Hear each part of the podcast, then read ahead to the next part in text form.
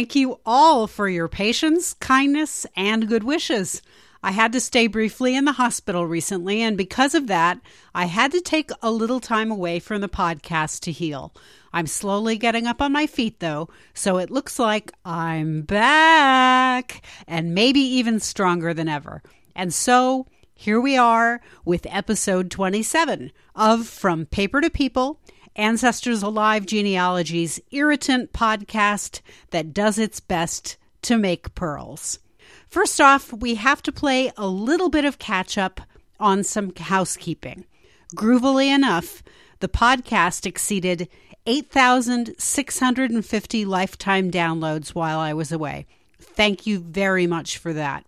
Each episode has been downloaded over 300 times, so I know that you guys are listening and I am very grateful for you. Next, I want to thank Rose Mullis.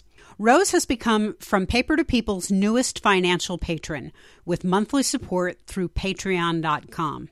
She and other supporters like her helped me to buy a new headset for our guest on episode 25, Joe McGill, who founded the Slave Dwelling Project. Without Patreon support, that interview would have been impossible. There are a lot of things that go into making a podcast. So far, I have kept it incredibly low tech with a $25 mic, free software, and no outside editor. No guests are paid, but there are many more people I'd like to interview and equipment and software upgrades I'd like to make by the new year that would enable me to interview people at RootsTech on the fly this February. Because, yes, I am hoping to attend for the first time. So, yes, we do have to talk money for just a minute because I don't sell ad space to sponsors because I know you'd hate me for that. The only way that I can make this podcast improve and grow is if I have backing for that growth. Since I know that at least 300 people do listen to every episode that I post, and I only have 12 supporters who are kicking in any kind of financial support on the regular, I'm asking the rest of you to think about how much you value this podcast. If you're listening on a weekly or regular basis, all I'm asking is this Is this podcast worth a dollar a month to you? $2? $5? If it is, please go to patreon.com slash ancestorsalive and sign up to give the amount that you feel is fair for the work that I do and the value that my guests lend as well. Support this podcast on a monthly basis via credit or via debit card. Not only are you paying for the program that you hear, but you are investing in the future of what this podcast can do. I have a long list of book authors genealogists, food historians, archaeologists, archivists, and other professionals who have already agreed to be interviewed. I have a list of lessons yet to be taught. Only technology stands in the way. Many knowledgeable professionals don't podcast themselves, so they don't have a mic or a headset. In order for them to come on, I need to provide them with headsets. And internet connections can be awful. So I need to upgrade from shareware to a decent editing software package so that I can clean up the sound before I present it to you. Right now, I'm working on a shoestring with less than $40 profit per month after meeting costs. It would be nice to have a little more profit too, since I'm currently unable to work. I'll end my PBS moment by saying that this can be a better and better podcast if you will support it with a small amount monthly. You can also support me on Ko-fi or coffee. I don't even know what they call it. I just know what the address is. It's ko-fi.com slash from paper to people. And it's also linked from my website in the lower right hand corner. You can give there in $3 increments. And there too, you can give on a monthly basis via automatic credit or debit. The good thing about it is that on that site, they don't take a percentage off the top, whereas Patreon takes a little bit for their own costs. I actually pay for my account on Ko-fi or Coffee or whatever they call it. I'll leave it to you which one you actually use. Patreon states the reward levels that apply to both sites. If you support me, you actually get something back. And you can check Patreon to see what you earn at different monthly support levels. Those rewards include being named here on the podcast and on the website, earning teaching hours every month, and being interviewed on the podcast. We can have lessons over the phone or over Zoom, which is the platform that I use to interview my guests. We can work on your tree in general or work on specific issues that you have. Basically, I can become your personal genealogy consultant. Thank you very much for your support so far and for listening to my ad. Now, to the issue at hand. What I hate about the new Ancestry. Within the last few months, you may have noticed that Ancestry was lagging a lot. The screens were doing weird things, and they were not answering their phones. And they made some major changes to the way that they provided hints. The screens may look the same now, but the changes in function are there. And in fact, a lot of them are bad. The problem is, they seem good.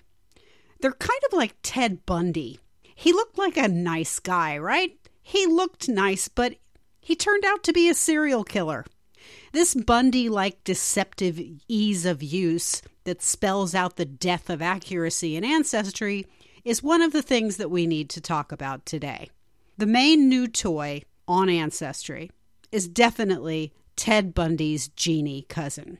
It's called Potential Parents. And it's really, really got me on a slow burn. It looks very sexy.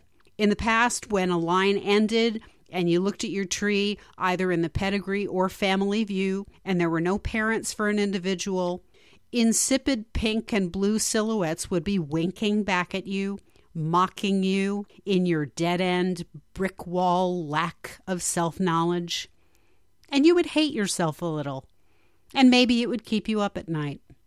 But now, Ancestry is bringing the sass. Now, frequently you will see that in place of a mocking pink female or a mocking blue male silhouette, there is a bright green box. And that box lures you like a shiny Granny Smith apple on the tree in the Garden of Eden. And the box says potential father or potential mother because it is a potential parent. Now, this is designed to get you all excited and fired up. It's designed to make you think that something magic is out there and that a certainty lies beyond. In fact, it's not a certainty at all. The potential parent function is a grouping of hints smashed together under the kind of pressure insufficient to make diamonds out of old dead dinosaurs. Those hints, in turn, are called from other people's trees. Now, let's think for a second about what I say about other people's trees. What are other people's trees? That's right. They're crap. What Potential Parent does is it pulls on other people's research, trees from across ancestry who have your ancestor in them. It pulls up the parent who is showing in all of those trees, including multiple occurrences of each child, because hey, who's counting? Maybe they do have five daughters named Mary, all born the same year. It gloms them together into one common human and slaps them into the potential parent slot. So let's say I've got Annie Sinclair.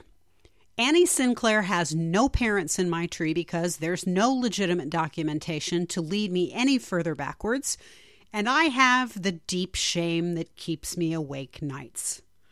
But all of a sudden, her two parents, the blue male silhouette and the pink female silhouette, they stop mocking me and they light up green. Potential father, potential mother. And quick as a wink, when I click on the one for her dad, up pops information about a Fred M. Sinclair, complete with a photograph.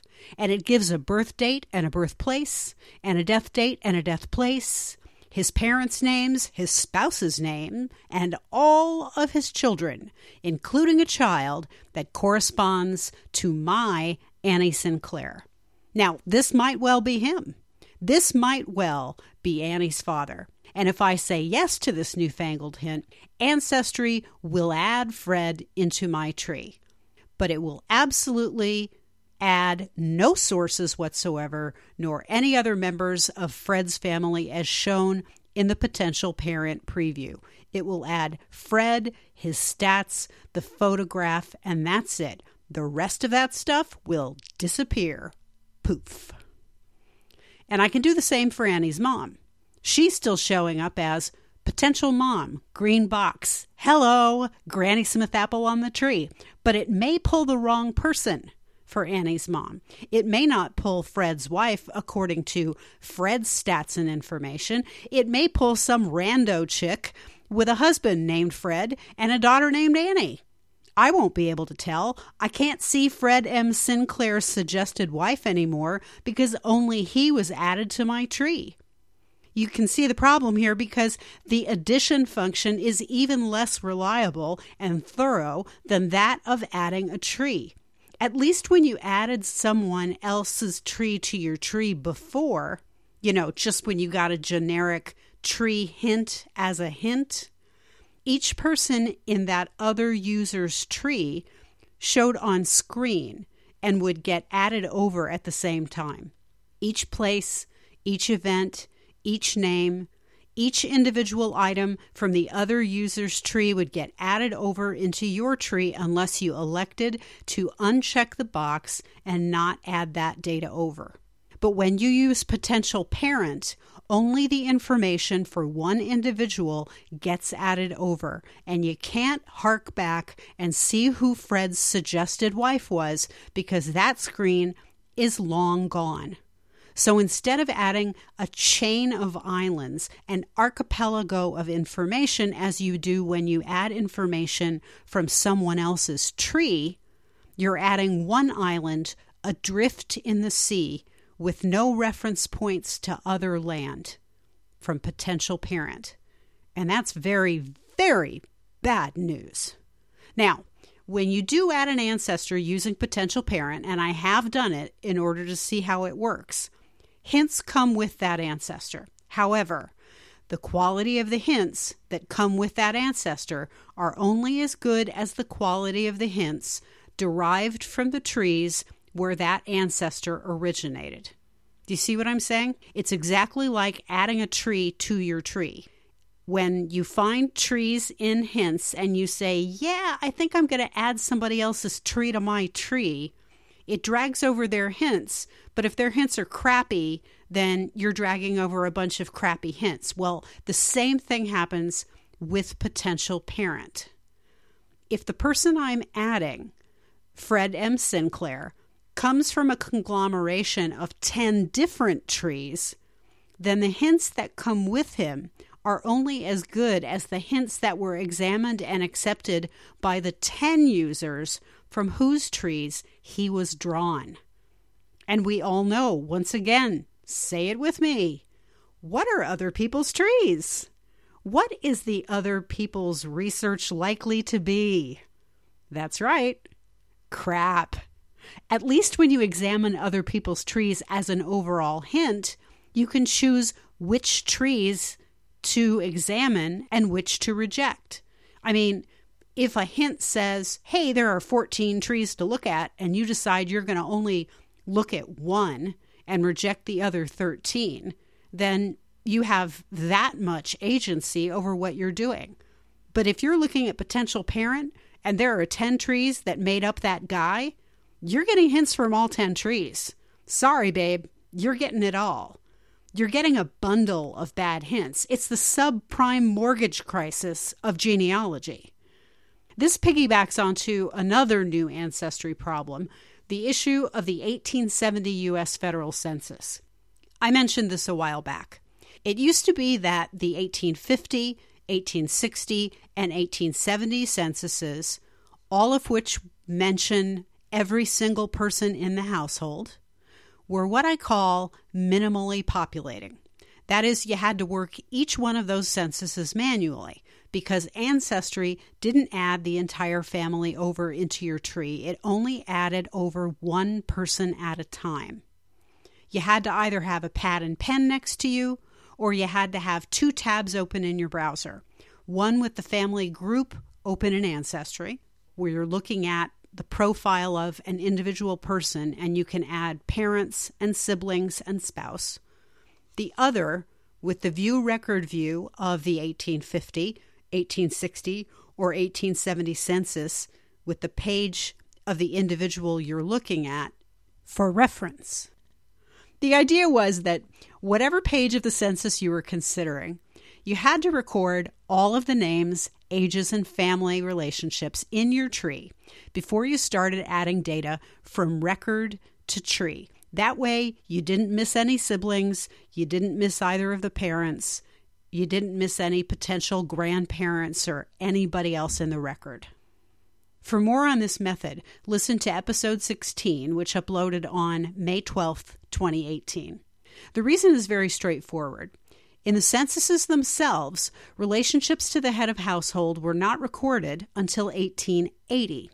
So in the 1850, 1860, and 1870 censuses, there was no stated relationship between dad, mom, kids, potentially grandparents, potentially aunts and uncles, and potentially cousins, or potentially nieces and nephews, all living under one roof. And a variety of family members did live together in many households over those decades. Recently, in an attempt to provide an easier or immediately gratifying experience for new users, Ancestry re indexed the 1870 census. They took on a paternalistic role that I find rather scary by deciding who was a likely spouse to the head of household and who were the likely children to the head of household using the order of the names as they were written by the census taker. In doing so, they also left the potential parents and in laws of the head of household out of the presumptive family group. The names are still there to be added to your tree, they're just not included in any kind of family structure. They decided that the standard family format was daddy, mommy, children when in fact that was not always the case, not by a long shot. Parents died together or predeceased one another, children were moved around from household to household, grandparents moved in, aunts and uncles moved in and out, cousins lived with aunts and uncles. All kinds of non standard families existed. So, this is actually extremely irresponsible. Ancestry then reset how the 1870 functioned within the mechanism of Ancestry itself, making the 1870 census maximally populating in its ability to add an entire family to your tree, just like the 1880, the 1900, and so forth.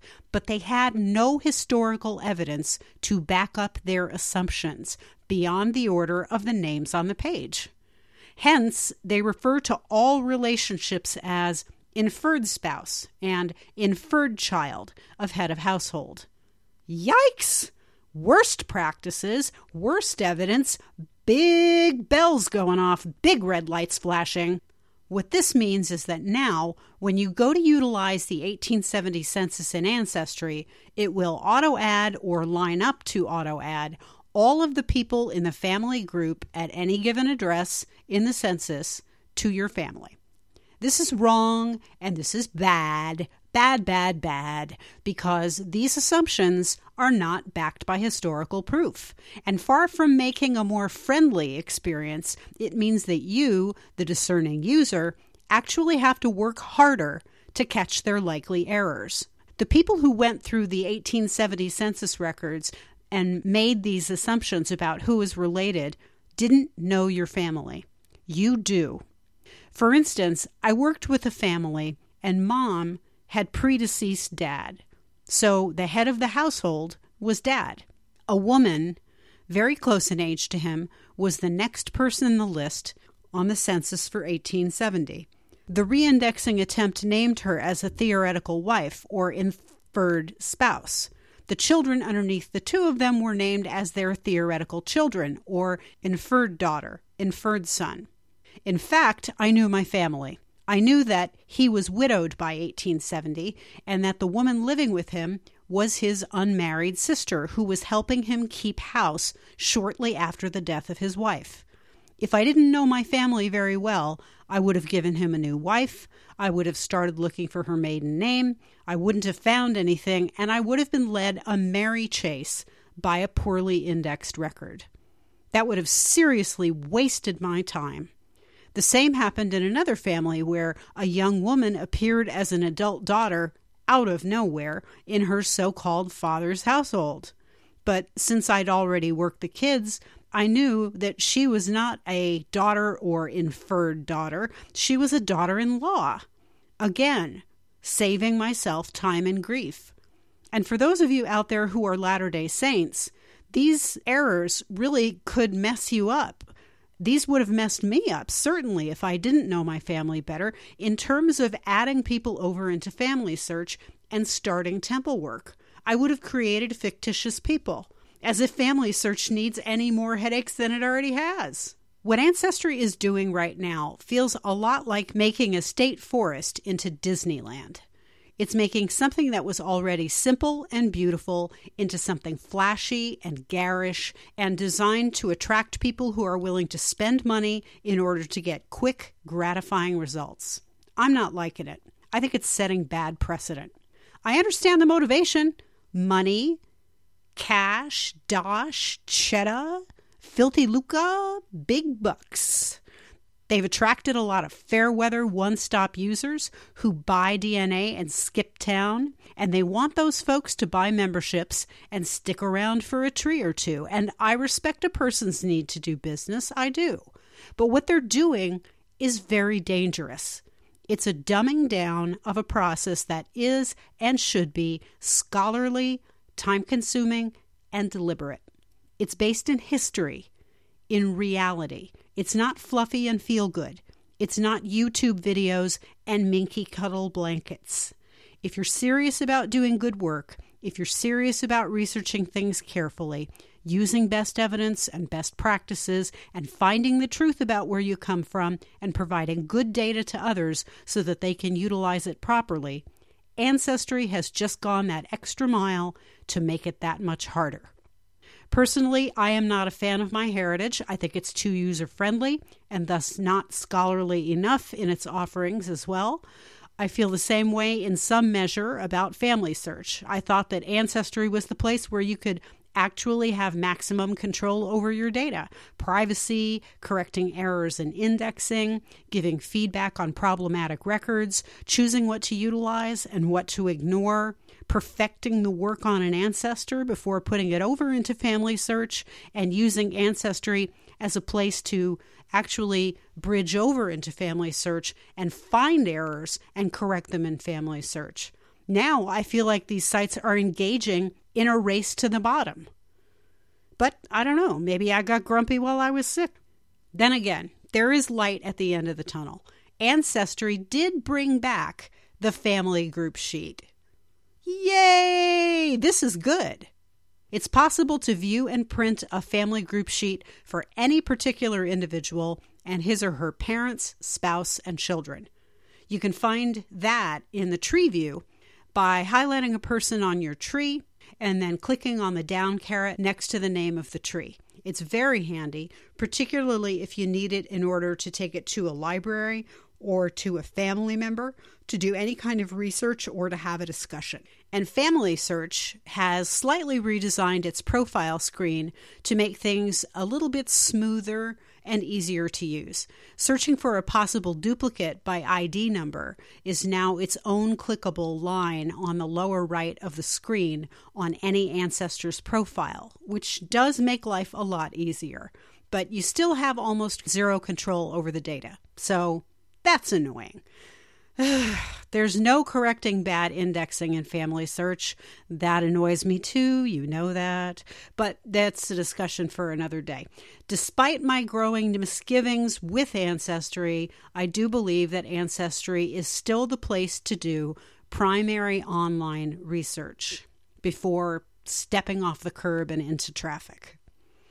I asked folks in the Facebook group what's been driving them crazy about New Ancestry lately because I know I'm not alone. And here's what they had to say Connie Sabo mentioned another totally freaky thing happening with hints and their dumbing down. She said, I type in a name, a date, and a location and the top responses are often way off. Seriously, if I'm looking for Steve Cannon in Georgia in 1870, I'm probably not wanting Edna Canton 1930 census in Missouri. Yeah, Stacy Cole agreed, and so do I. Ancestry is getting fast and loose with hints. This is the antithesis of having to use the spyglass and card file to hunt up possible records make it easy is actually becoming make it inaccurate. I'm getting piles of hints from UK collections too. Is this happening to you at all? Including hints from wrong genders and from wrong centuries, just like the ones that Connie mentioned. I'm glad that new UK collections are becoming available, but let's not OD on them, yeah? Some people who use Ancestry, I think we all know this, add every hint that they get because they have no idea what they're doing. And because Ancestry historically has been a database that learns from the habits of its users, Ancestry is learning bad habits and suggesting idiotically grouped records as hints. The dates, places, and even generations are off. And for some reason lately, it has been a really steep process. It's like all of a sudden somebody jumped off a cliff. It's the denigration of best practices, it's the ignorance of best evidence. It's like putting a Six Flags at the Grand Canyon. Stacy Cole also observed, I don't mind the untrustworthiness of other people's work. That's human nature. But I do wish Ancestry would give us better tools. Chromosome browser, customizable ways to mark our DNA matches, more graphical ways to view our DNA matches. Yes, Stacy. Yes. We should not have to upload to GEDmatch to get triangulation tools. It's silly. Stacy made another salient point that I've heard many times for a while now, and when I say a while now, I'm talking years. I don't trust that Ancestry is actually delivering all those messages I send people or sending me their responses. I got an email saying I had a response, but it never appeared in my inbox. If they are delivering the messages, they need to make it more apparent to people that they have a message. Too right Stacy. I know so many people who are using Ancestry DNA to establish contact with people who will help them establish the identity of a parent or both parents. They're looking for crucial connections to ancestors, to cousins. They're looking for their parents, for pity's sake. They're looking for photographs or other types of data that they really need for purposes of identification. It's not just a hobby for them. And they send out these messages and there's nothing there for them. I can't believe that 100% of the no response out there is just simply people not responding. There's there's some kind of a problem with the system, and that's why I urge everyone listening to do a couple of things. First, use a real name unless for some reason it's simply not safe for you to do so on your profile. Second, Use a photograph of you, your face, not your cat and not your family crest, on your profile. Oh, and in response to a tweet by Jennifer Mendelsohn that went out just today, wear a shirt. It's not Tinder. Dude, seriously. Third, fill out your profile completely. Go for it. Takes a minute. Not a big deal. Fourth, make sure that folks can reach you in some way outside of Ancestry. I'm not saying list your phone number, but make sure that folks can find you somehow, some way. If we rely on Ancestry too much for communication, we will never be able to be found, obviously, because this has been an issue for quite a while. I provide Ancestors Alive's URL as a way for people to find me because I have a couple of contact forms on there. And by hook or by crook, if people Google Ancestors Alive, they're going to find my Twitter, they're going to find my IG, they're going to find ways to hunt me down, and they're going to be able to get a message to me. So that's a good thing. Your Instagram account, your Twitter account, those are great ways to be found. and people will not be showing up on your doorstep. Be safe, you know, but but be findable. If we have to hotwire this car, fine, let's hotwire it. Let's brainstorm and find ways around as many of these problems as possible. In summary, I've been on Ancestry since 2000. I will still teach Ancestry in my classes and on this podcast because I believe it is the best way to research online. To be clear, throughout 2018, I have examined, re examined, and refined what it is that I believe is the best way to do this work. So here's the deal do your research on Ancestry, initial research on Ancestry, not other sites. Refine and perfect people one at a time. Cross that research over into FamilySearch because FamilySearch is free. Checking for duplicates and merging them as you find them. Upload photographs and documents to FamilySearch because, again, FamilySearch is free. Encourage all of your relatives who are interested to get free memberships to FamilySearch so that they too can enjoy all of your discoveries and all of the photographs and documents that you have uploaded because the church is going to be there pretty much forever, and so is FamilySearch. This will also allow them to upload photographs and documents and to tag family members in those photographs and documents. And that's cool. Because when you find stuff like that on Ancestry, it's great, but you know, it might be there one day and then gone the next before you've had the chance to save it. The important thing is that we make everything available to everybody, right? Best place to do that? FamilySearch. Make FamilySearch what it is supposed to be a one world tree. Use Ancestry for what it is supposed to be a personal scratch pad, a whiteboard, a workspace don't let the jealous, divisive nature of human beings be a bar to discovery. The fact that people can keep their trees private, don't let that get in your way. Don't get annoyed by that. Don't let it bug you. Just let it roll off your back. Share what you find, either about your own people or about people for whom you do research, your friends, your clients. Put that on FamilySearch so that all can enjoy. This is a service, it's a community. We do this for ourselves and one another out of love. Ancestry, it's a means to an end. It's a crucial tool, one we need to learn how to use properly, but it's not one that solves all problems. Just as FamilySearch isn't, just as MyHeritage isn't, just as going to the library isn't, just as human memory isn't. Use your research and ancestry to build a tree that will lead you to the next step at a brick and mortar another website, or a family reunion. Use Ancestry to achieve all you can and then take it to the next step. Well, that's all the snark that I can muster today. So thank you for listening and for laughing along with me. I hope you had a good time. It's really good to be back.